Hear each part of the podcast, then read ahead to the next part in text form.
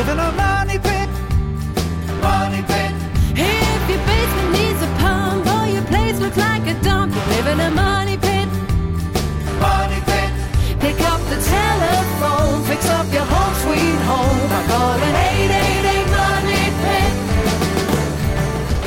to coast and floorboards to shingles. This is the Money Pit Home Improvement Radio Show. I'm Tom Kraeutler, And I'm Leslie Segrete. standing by to help you with your home improvement projects. Solve those do-it-yourself dilemmas. There's no excuse, folks. Time to get going because we are here to help. Don't be overwhelmed. Don't think it's going to be more than you can handle. We are here to help you handle that project. Help yourself first, though, by picking up the phone and dialing this number 888 666 3974 888 Money Pit. That is the number you need to know to get to us so that we can help you get that project done around the house. And we know you got it. We know there's a list somewhere with your name on it and stuff that has to be done. So let's check off one or two of those items and let us help you do that. 888 666 3974. Coming up this hour, can you really see what you're doing at home without proper lighting? That is not possible. In fact, if you are one of the 21 million Americans whose eyesight is not 100%, it's an even bigger issue. So, this hour, we're going to have some tips to teach you how to make sure your home is well lit and safe all the time. And do you find that you're rushed for time? Seriously, who isn't these days? well, believe it or not, it's time management month. Yes, there is a month for everything. And it's it is time management month. And it's a good thing too because we've got an extra day in this month this year. So coming up, we're going to lend you a hand by giving you a list. That's right, a list of home repairs that you can do in less than a half an hour. Sounds good. We're also going to be talking to a true woodworking master this hour. Tommy Macdonald is going to join us. He is host of the hit PBS show Rough Cut. He's got a new book out. He's going to be here to give us some tips, some tricks of the trade that can help you with your woodworking projects around the house. And also ahead this hour, we are nearing the end of cold and flu season, but we are not out of the woods yet. Now, one way that you can fight off those bugs is to keep the humidity level in your home up to at least 40%. And we're giving one caller a Honeywell easy to care cool mist humidifier that can do just that. And it's worth $55. Going to go out to one caller that picks up the phone and reaches us with their home improvement question. So why not make that caller be you? 888-666-3974. Let's get right to it. Leslie, who's first? Karen in Kansas has taken on a tiling project. How can we help you with that? Yes, we were wondering the difference between the snapstone. What's the pros and cons of that and the traditional? Well, I mean, the Snapstone is an easy installation. It's really aimed at DIYers. And it it makes it a lot easier to put it together. I mean, you don't have to align them because you'll get like sort of perfect uh, quarter like inch or so. out already. Yeah, you get like perfect grout lines with it. Um, you can actually physically take them apart and reuse them if you want, but uh, it's just a lot easier for a DIYer to install them. Are you going to do this yourself? Yes, that's we were going to try starting in our bathroom and see how it looked, and Yeah. if it worked, if we could do it right, then we were going to continue on into the kitchen and dining room. Well, what you're probably going to need to do is rent a wet saw because Right. cutting the tile is what separates the pros from the DIYers. You know, if you don't have the right, if you have the right tools, it's really easy. If you don't, it's just not. And tiling is very unforgiving. But if it's a small area, a small project, and you've never done tile before, I think you know going with the snapstone is probably a good first uh, attempt. It, it, it'll be probably more forgiving than if you did it with regular tile. Cost wise, I mean, uh, how long would it last compared to the other? Do you think? I think it should last the same time, which is pretty much indefinitely. Really? I mean, the only Yeah. downside I can see is that you've only got 11 tile choices, so you got to like what they've got. Whereas if you're uh, installing tile in a traditional sense, you, you know, sky's the limit as far as tile choice, layout, pattern, design, everything. You know, so if you're okay with something, you know, in their color palette, which seems like a good run, you know, it looks like there could be something for your job, you know, then I say do it. Okay. Well, thank you so very much. You're welcome. Good luck with that project. Thanks so much for calling us at 888 Money Pit. Now we've got Dave in Ohio who's dealing with some seams in the drywall. Tell us what's going on. Well, uh, my garage, my attached garage, is finished, um, but I've noticed that in the wintertime, uh, the seams will pop. And crack. Uh, and then over the summer, I I retaped and respackled and repainted, and that was in May. And then by December, they had popped again, and it's getting really frustrating. Um, it's also uninsulated. It's unheated and uninsulated. So I'm trying to figure out what I can do to fix this permanently. Well, the the issue that you're dealing with primarily is that you've got drywall in an unconditioned space. So you're getting a lot of movement throughout the seasons which is causing those seams to sort of open up and become visible for you. Now when you're repairing them, are you using traditional drywall tape or are you using that mesh tape? I've been using I used the mesh tape this last time. Okay. And still it popped open again? It still popped, yes. Did you remove the old tape before you put Yes. the mesh tape down? Yes. How many layers of spackle did you put down? After the tape, I believe it was one. Okay. Okay. You're supposed to do three. You want to start with one that's, you know, approximately the size of the tape, smooth it out, let it dry, sand it down, put another layer, get a little bit wider, feather out, let it dry, sand it down, and go with your widest, let that dry, sand it, and that really seals the tape in and allows for a smooth transition. I mean, you're dealing with an, you know, a finished garage, but it's still a garage space. You want it to look good, but you're putting an awful lot of work into it. Yeah. Yes. Th- This is like Groundhog Day home improvement. Every day you wake up, you got to do it all over, all over again. The thing is that when builders construct these spaces, they're not required to put more than one coat of spackle on because it's just for fire resistance. So we end up getting stuck with these houses that have tape that fall off over the years because it just wasn't finished spackled. So the key here is to remove the old loose tape, sand the area so you have good adhesion. You know, not aggressively, but just lightly sand. Use the perforated tape that's like the sticky back perforated tape, kind of looks like netting.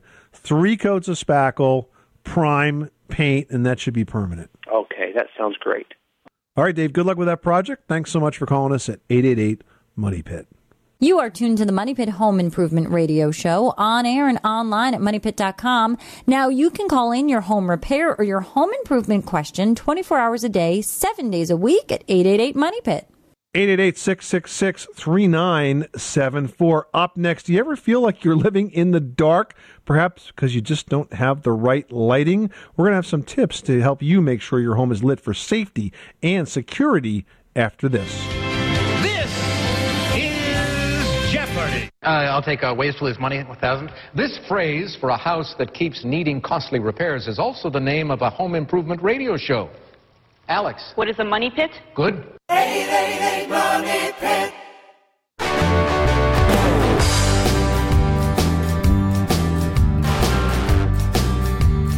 Money Pit. The Money Pit is brought to you by ODL's add on blinds. Enclosed behind tempered glass, they eliminate the need for dusting and exposed cords, both problems with traditional blinds. Plus, they easily install over your existing entry glass. Visit www.odl.com to learn more. Making good homes better. Welcome back to the Money Pit Home Improvement Radio Show. I'm Tom Kraeutler. And I'm Leslie Segrete. Hey, did you know that if you keep your home at the right humidity level, which is about 40 to 60%, you can drastically cut down on the chances of viruses surviving in your home? So, how do you manage that? Well, one great way is with a Honeywell personal humidifier and one caller this hour will get a Honeywell easy to care cool mist humidifier worth 55 bucks. Going to go out to one caller that reaches us with their home improvement question. It's a perfect size for your bedroom or your office. So call us right now at 888 Money Pit 888-666-3974 for your chance to win. All right, now we've got Doug in Delaware on the line working on a basement project. What can we do for you? I have a problem with finishing my basement. Mm-hmm. I've gone in gone in to get a permit, and I'm getting conflicting uh, viewpoints on whether I should install a plastic sheeting barrier between the studs and my poured concrete wall. Well, do you have a moisture problem down there? Have you ever had flooding or dampness? No, uh, a little bit of dampness. I noticed that some things do mildew over the uh, time Right. period, but Okay. um, it's it's not a great problem. Okay, well, we can give you some some uh, good tips on this. Um, first of all, let's talk about making sure that the area below grade stays as dry as possible. Before you finish that basement, you want to really examine your exterior drainage conditions, making sure that your gutters are clean, they're free flowing, the downspouts are extended four to six feet from the house, and that the soil around the foundation perimeter slopes away as well. Doing so is going to reduce the volume of humidity and moisture that's going to wick out through those walls into that basement space. Now, when it comes to actually assembling the basement walls, you want to frame those walls, and you don't want to frame them though against the concrete. You want to frame them and leave a few inches in between the wall and the concrete. So you're going to leave an airspace behind it, and this way, um, you're not going to have direct contact between the studs and the wall. You'll avoid a potential mold problem there. Uh, and you'll also have the ability for air to circulate. One additional way you can facilitate that circulation is by adding sort of fake heating vents in the wall, a couple down low, a couple up high, and so air will circulate from the inside of the finished basement back through the wall uh, and around. Uh huh. Okay, that sounds reasonable. Now, when it comes to the uh, the drywall material, you have a, a, a couple of good options out there. Hmm And you know, there's a, it, it's a really smart decision to go with something that's truly made for these high moisture spaces like basements. And um, there's one from Georgia Pacific called DensArmor Plus, and instead of the traditional paper facing that they put on a drywall product, they're using fiberglass. So there's no mold food. It's moisture resistant. You're not going to grow any kind of mold in your basement. And then you finish it with fiberglass tape, you know, to get your seams, and then you can paint it wallpaper, whatever you wanted to do. It finishes just like traditional drywall, but it's truly made for the space and really does not cost that much more. So it's worth it to consider, or at least go out there and get it if you are finishing the basement space. Uh-huh. Our local code does allow for a, for a one inch gap between the studs and the concrete wall, um, and they recommend an insulation with a moisture barrier in it, the facing of it, on the warm side of the room. Um, and you said a couple inches, so that's um, Well, I mean, it's okay. What I don't like to see is walls constructed right up against it. So if you want to put a uh, an acceptable foundation insulation product on that, either the foam board, there's also some wrap products that more look like sort of a fiberglass blanket with a foil face. That's all fine, but I wouldn't attach the walls right to the concrete. I would build the walls in front of it. uh, a plastic film between the studs and the wall wouldn't stop the moisture. Well, the moisture is going to get in one way or the other. Putting the film is not going to hurt it, um, but I think if you manage the moisture from the outside, that's the best way to reduce the volume of humidity. Uh huh. Okay, sounds doable. Thank you very much. You're very welcome. Appreciate it. Thanks so much for calling us at 888 Money Pit. Well, do you really have enough light in your home? Chances are probably not. Now, a well at home, it looks bigger and it can be much safer as well. And here's what you need to achieve that. Now, in your living and reading areas, you obviously need plenty of floor lamps and table lamps, but here's a common mistake that leads to injury. You want to make sure that those table lamps, that they point toward the activity and not towards you. Good point. And one area where direct lighting is really important is the kitchen. So if you've got one main overhead light source, consider adding additional pendant light fixtures above the work surfaces. This way, you'll have the light exactly where you need it. Now, if you've got a room that's really just tough to fill with natural light, like perhaps if it's only got one window, an easy fix is to place mirrors in strategic places around that room, which is going to help bounce the light around. And for window coverings, you want to make sure that you use adjustable blinds, maybe sheer curtains or draperies, because they allow for the adjustment of natural light and that'll help keep it bright. And if someone you love has vision problems, you can also take advantage of high contrast colors. Put a dark switch plate on a light wall, for example, or choose bright colors for furniture and accessories. And make sure those trip and fall hazards are all cleaned up. 888 666 3974. Let's get back to those phones. Leslie, who's next? Now we've got Mary in New Jersey who's dealing with a very northeast winter problem icicles. Tell us what's going on at your money pit. Well, we had a new roof put on, and we had a, a, a 72 inch um, ice shield put under the uh, shingles. So we have no water coming in, but we've noticed a lot of icicles along the um, house. Yep. Some are five feet long. Yeah, and they're pretty too, huh? Oh yeah, beautiful sight. yeah. So, what's your concern, Mary? Well, one person said probably the insulation is not enough in the attic, and another person says if you put too much insulation, you'll have a problem too. Nah. So I don't know who to you're believe. you're barking up the wrong tree.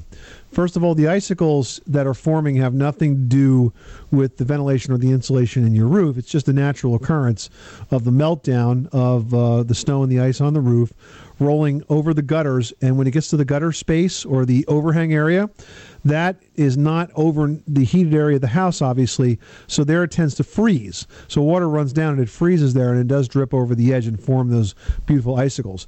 The fact that you put the ice and water shield in was a good thing because what that's doing is that's stopping that ice from forming what we call an ice dam, where the water strikes it and backs up and gets under the shingles and then leaks into the house.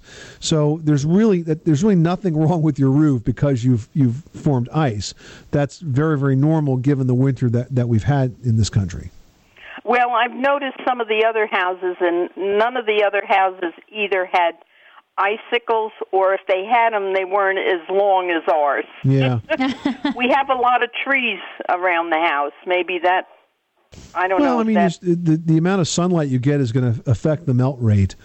But um, you know, I wouldn't be too terribly concerned about it as long as they're not going to fall off and hurt anybody. You know, it's hard water; it's pretty stuff. So I would just, Okay, yes, I would just live with beauty. it. Okay. All right. okay, thank you so much. You're very welcome. Thanks so much for calling us at eight eight eight Money Pit. I thought for a moment she was going to say, "Uh, "But I put ice and water shield on the roof. How come I still get icicles?"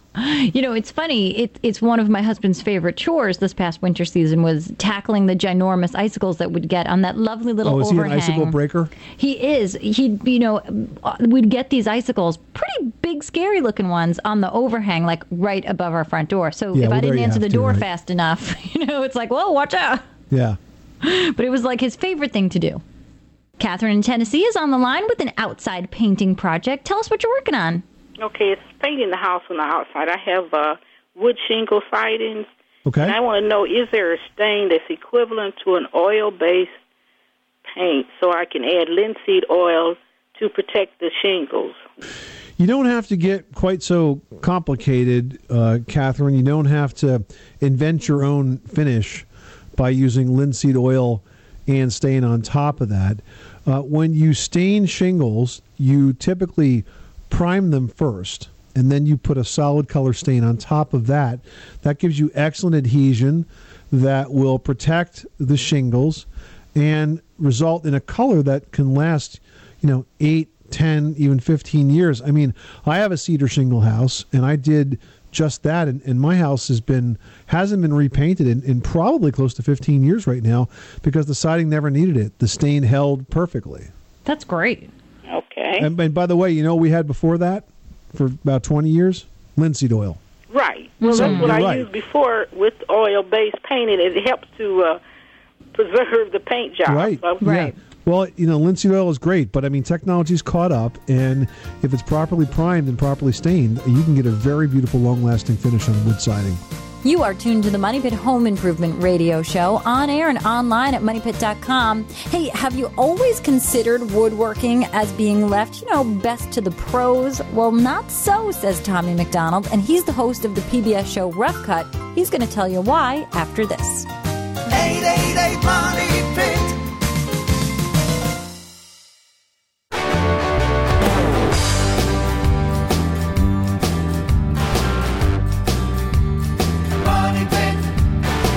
Making good homes better. Welcome back to the Money Pit Home Improvement Radio Show on air and online at moneypit.com. I'm Tom Kraeutler. And I'm Leslie Segrete.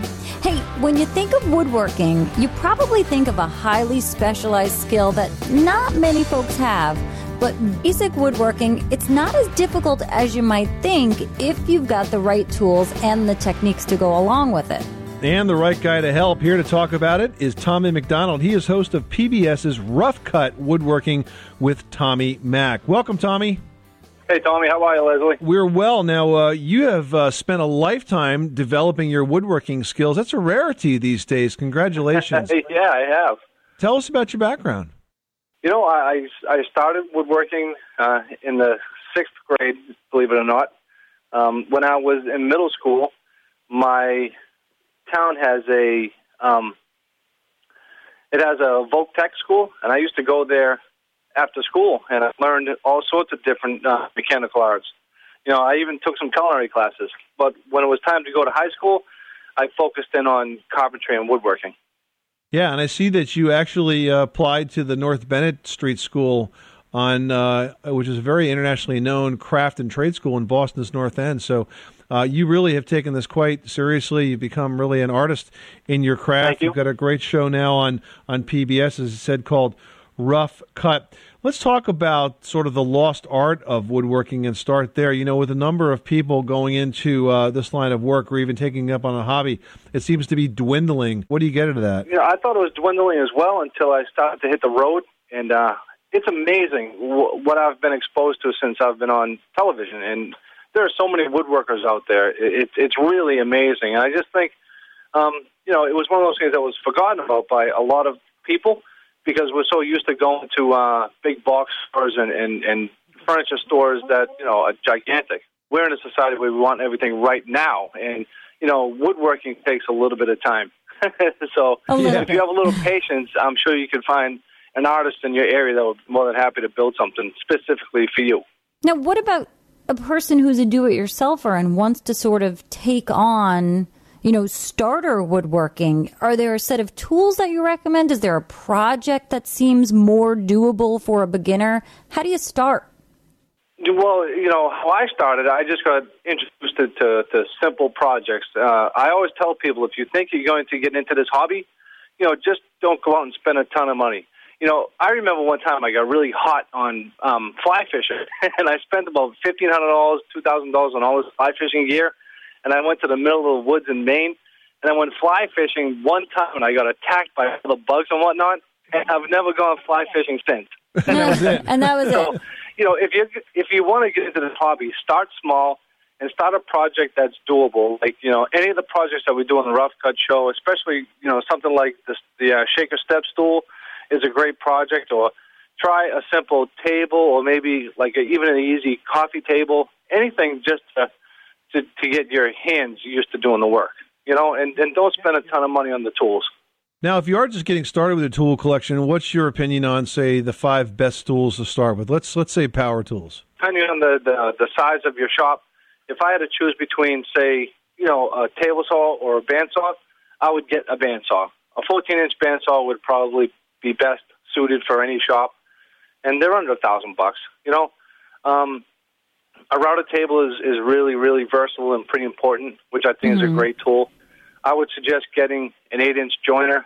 You know, I know when I first started, I bought a four inch and a six inch, and I outgrew both of them pretty quick. So, you know, I would suggest getting an eight. That's basically, you know, the biggest one, or the smallest one rather, that you can use for almost any project around the shop. Um, I would definitely invest in a surface planer.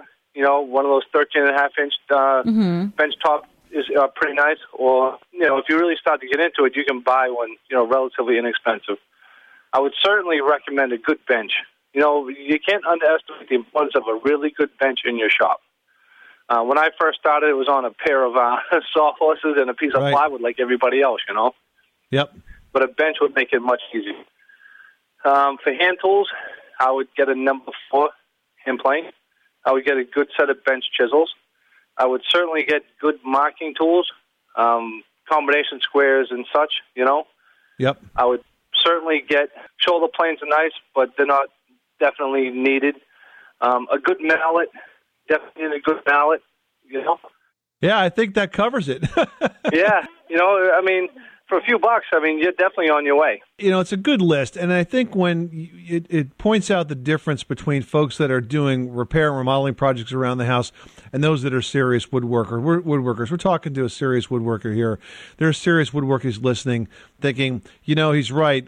Um, I really haven't used the table saw as much as I thought I would. Maybe I should be thinking about a bandsaw. And as you get more into it, you start to really appreciate the value of the projects. It's not quantity anymore when you're a woodworker. It's not like carpenter, you're trying to bang something out. It's quality. Absolutely. You know, I was a carpenter for a long time, and I had a completely different set of tools.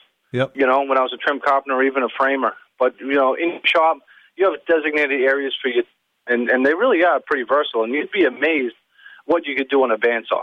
You can cut cabriolets, you can cut shapes, you can do all sorts of different type of work. So in a pinch, that's a really great tool.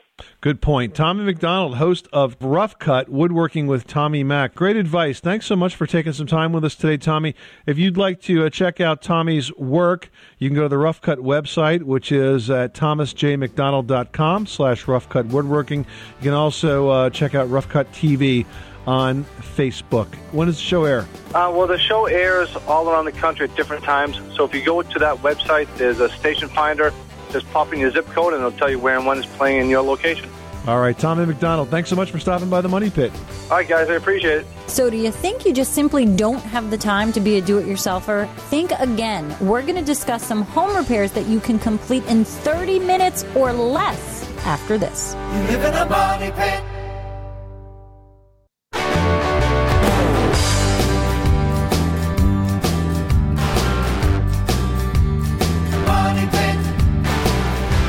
The Money Pit is brought to you by ODL's add on blinds. Enclosed behind tempered glass, they eliminate the need for dusting and exposed cords, both problems with traditional blinds. Plus, they easily install over your existing entry glass. Visit www.odl.com to learn more. Making good homes better. Welcome back to the Money Pit Home Improvement Radio Show. I'm Tom Kraeutler. And I'm Leslie Segrete. Pick up the phone and give us a call at 888 Money Pit. One caller this hour is going to get a great way to help stay healthy at home. It's a Honeywell easy to care cool mist humidifier, and this can greatly reduce a virus's chance of surviving in your home. And it's also great because the parts of this humidifier are dishwasher safe and actually fit in your dishwasher. And that's going to keep the mold away, and it's worth 55 bucks. So give us a call at 888 Money Pit for your chance to win. 888 666 3974. Claire in Alaska, you've got the Money Pit. How can we help you today? Hi. I want to build a sauna Okay. at my home. And um, I've been to the home shows where these they sell these very expensive seven thousand dollar packages, and like, we can't afford that. So, Hmm. might there be a problem with using several of the clear or red infrared bulbs that are sold at the hardware stores? And how can we tell what wattage is enough for our sauna space? Yeah, I don't think that you're going to get enough heat with those infrared bulbs. You know, it certainly would make it warm, but it's no sauna. You have to have a sauna heater at least. If you're going to build the room yourself, then that's fine. But I think you have to start by selecting a, a proper sauna heater. For me, I'm going to just look for a good electric heating coil, and and and you know that has sort of rocks that surround it, because I love to throw the hot water on the hot coils and have it steam up. okay, thank you very much. I appreciate your help. Well, if you keep telling your spouse or significant other that you don't have time to do anything around the house, sorry, we're going to call your bluff right now. Because if you have 30 minutes or maybe less, we've got some important improvements that you can make to your home. First up, you know that window that hasn't opened since maybe Seinfeld was on in prime time? it's probably because it's painted shut. To fix it, grab a putty knife, break the paint seal if it still won't budge. Here is the core trick of the trade. Put a block of wood on top of the lower window sash, the wood part, not the glass part, and tap that wood with a hammer. That will break the seal free. A little bit on the left, a little bit on the right. I've gotten dozens and dozens of windows free with that little trick. Hmm Now, if you use disposable fiberglass filters in your heating and cooling system, they need to be replaced every month. That's right. Every month. Write that down. Every 30 days, change those filters. But you want to be sure to pay attention to the arrow on the filter and make sure that you've got it facing in the correct direction. Now, you can also clean the coils on your refrigerator. What? You're supposed to do that? Yes, it is surprising how many people just don't realize that these coils must be cleaned for your refrigerator to work correctly. Just pull the unit away from the wall and vacuum. It is that easy. Now, here's another easy project you can take on. You can check your house for water leaks in less than 30 minutes. Here's what you need to do. First, Turn off all running water and then check your water meter. If it's moving, you might have a leak somewhere. Another way to do this is to go to the water meter, write down or just grab your iPhone and take a quick picture of it so you remember exactly where it was. Then come back 30 minutes or even an hour later and see if it moved. If you have any movement, you may very well have a leak somewhere. But tackling little projects like this will definitely save you time in the long run and help you kind of get started in the big, wide, wonderful world of DIY. It doesn't all have to be an overwhelming activity. There's tons and tons of easy, simple, very quick projects that you can do. So don't get overwhelmed. Just take on one or two and you'll feel that much better for it. Jim in Texas has a question about the eaves in his home. What can we do for you today? Yes, uh, several months ago, my wife and I bought a 15-year-old home here in Tyler, and the uh, I've noticed that the eaves and there there are eight corners to the house, and all the corners under the eaves uh, seems to be rotting, and I just wondered if there's some way to patch that, repair that without replacing that. I think it's plywood. Yeah, so you're talking about the soffits when you say the eaves, the underhang of the roof overhang? Yes, the, Okay. the underneath. Yes. hmm Hmm. And it's plywood and it's rotting. So there Yes. are patching materials that are sort of epoxy based that you can use to fill in rotted areas.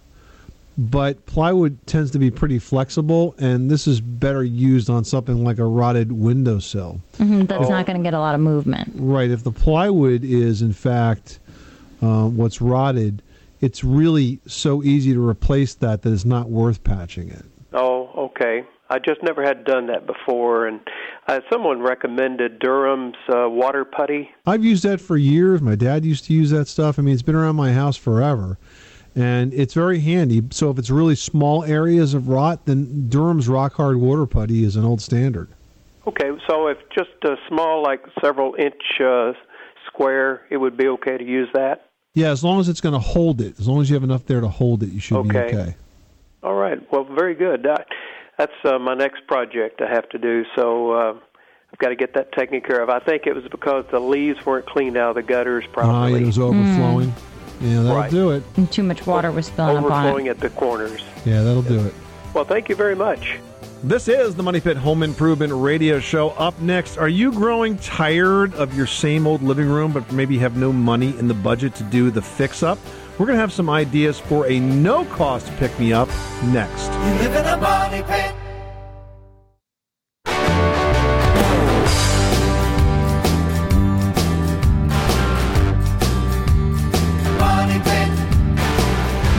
Pit is brought to you by Stanley Tools, your trusted name in quality hand tools.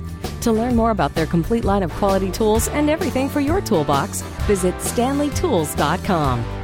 Making good homes better. Welcome back to the Money Pit Home Improvement Radio Show. I'm Tom Kraeutler. And I'm Leslie Segrete. Hey, it might not seem possible at this time of the year, but get this spring is really just around the corner. And this year we can help you with your spring cleaning. So go to moneypit.com and search spring cleaning. You're going to get tips and lists to make sure that your house will sparkle when the sun actually does decide to come out and stay out. And while you're online, you can post your question in the community section. I've got one from Chris who wrote, I'm running out of space for storage. Do you have any tips on creating extra storage in my attic? My roof is truss built. What kind of challenges does that pose? Oh, interesting. Okay. So if you have a regular, what we call stick built house, it's easy to add flooring because you just put it on top of the bottom sort of ceiling joist. But when it's truss built, the bottom ceiling joist is usually a two by four. And that's a problem because you can't squish the insulation. You can't even Mhm. get the boards in. So I will tell you that I did a trick of the trade once when I had this exact situation, and I was able to kind of create a floor by adding additional. I think I used a two by six to the side of the trusses. So if anyone's ever seen trusses, you know they're all these crisscross kind of flat Mhm. framed units. And if you put a two by six on the side of it and put them all in a row, so they end up being very flat in terms of the continuous surface, Okay. I was able to put them up high enough so they were above the insulation, and then I floored that. And the other thing I did is instead of flooring with um, plywood, which is hard to handle, I floored it with one by six, I think number three spruce, which is really sort of like a junky quality wood, almost like pallet grade.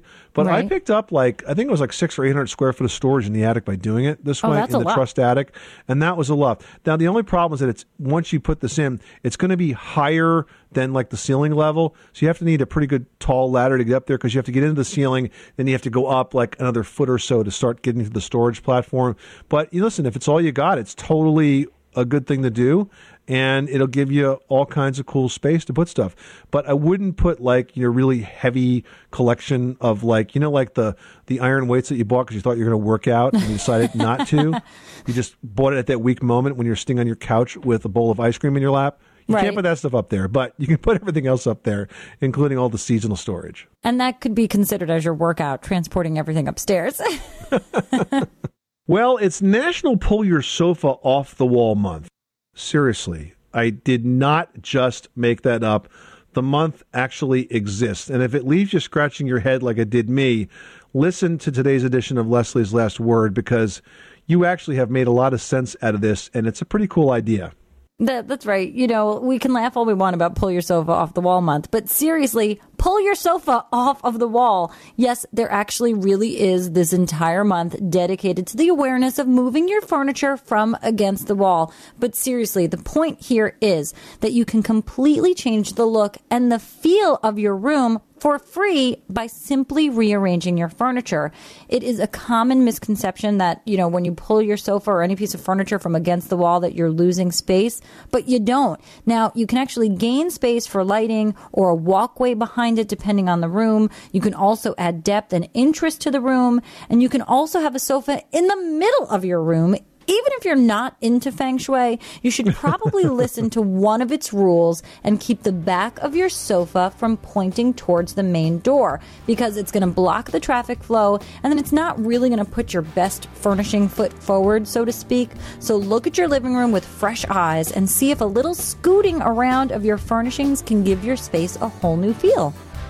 This is the Money Pit Home Improvement Radio Show. Coming up next week on the program is your meatloaf sweet and your cake salty? Well, if it is, and you can't tell the ingredients apart, that might be because your kitchen isn't bright enough. We're going to have some tips to help you bring light to your kitchen workspaces with ideas for under cabinet lighting on the next edition of The Money Pit. I'm Tom Kraeutler. And I'm Leslie Segrete. Remember, you can do it yourself. But you don't have to do it alone. You live in a money pit.